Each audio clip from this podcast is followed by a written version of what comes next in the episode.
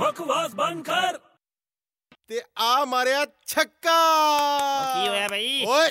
ਉਹ ਕੀ ਹੋ ਰਿਹਾ ਹੈ? ਓਏ ਨੈਸ਼ੀ ਬੰਦੇ ਪਾਜਾ ਇਥੋਂ ਪਾਜਾ ਕੀ ਹੋ ਗਿਆ ਕੀ ਕਰ ਰਹੇ ਹੈ? ਓਏ ਇੰਡੀਆ ਪਾਕਿਸਤਾਨ ਦਾ ਮੈਚ ਚੱਲ ਰਿਹਾ ਇੰਡੀਆ ਜਿੱਤ ਰਿਹਾ ਤੂੰ ਪਾਜਾ ਇਥੋਂ ਨਹੀਂ ਤਾਂ ਇੰਡੀਆ ਹਾਰਨ ਲੱਗ ਜੂ ਉਹ ਤੂੰ ਦੇਖ ਕਿਵੇਂ ਰਿਹਾ ਇਹਦੇ ਚ ਖਰਾਬ ਆ ਰਹੀ ਹੈ ਪਿਕਚਰ ਤੂੰ ਦੇਖ ਕਿਵੇਂ ਰਿਹਾ ਇਸ ਤੇ ਓ ਯਾਰ ਕੀ ਕਰਾਂ ਮੈਂ ਕੇਵਲ ਵਾਲੇ ਨੂੰ ਸਮਝਾ ਸਮਝਾ ਕੇ ਥੱਕ ਗਿਆ ਭਰਾਵਾ ਅੱਜ ਮੈਚ ਆਉਣਾ ਹੈ, ਕੇਵਲ ਦੀ ਰਿਸੈਪਸ਼ਨ ਕਲੀਅਰ ਕਰ ਦੇ ਪਰ ਕੀ ਕਰਾਂ ਯਾਰ ਛੇ ਸ਼ਿਟ ਯਾਰ ਚੱਲ ਠੀਕ ਹੈ ਯਾਰ ਮੈਨੂੰ ਮੈਚ ਦੇਖਣ ਦੇ ਉਹ ਹੁਣ ਤੂੰ ਇੱਕ ਕੰਮ ਕਰ ਮੇਰਾ ਟੀਵੀ ਦੇਖ ਮੇਰੇ ਟੀਵੀ 'ਚ ਇੱਕਦਮ ਘੈਂਟ ਆਂਦਾ ਹੈ ਤੇਰੇ ਟੀਵੀ ਤੇ ਕਲੀਅਰ ਆਉਂਦਾ ਹੈ। ਉਹ ਇੱਕਦਮ ਘੈਂਟ ਉਹ ਤੇਰੇ ਕੋਲ ਵੀ ਉਹੀ ਕੇਬਲ ਕਨੈਕਸ਼ਨ ਹੈ ਓਏ ਪਰ ਮੇਰਾ ਟੀਵੀ ਕਲੀਅਰ ਆਂਦਾ ਹੈ ਪਰ ਤੇਰੇ ਟੀਵੀ 'ਚ ਕਿਦਾਂ ਕਲੀਅਰ ਆ ਜਾਂਦਾ ਓਏ ਉਹ ਬਈ ਡੇਲੀ ਸੋਪ ਲਗਾਣਾ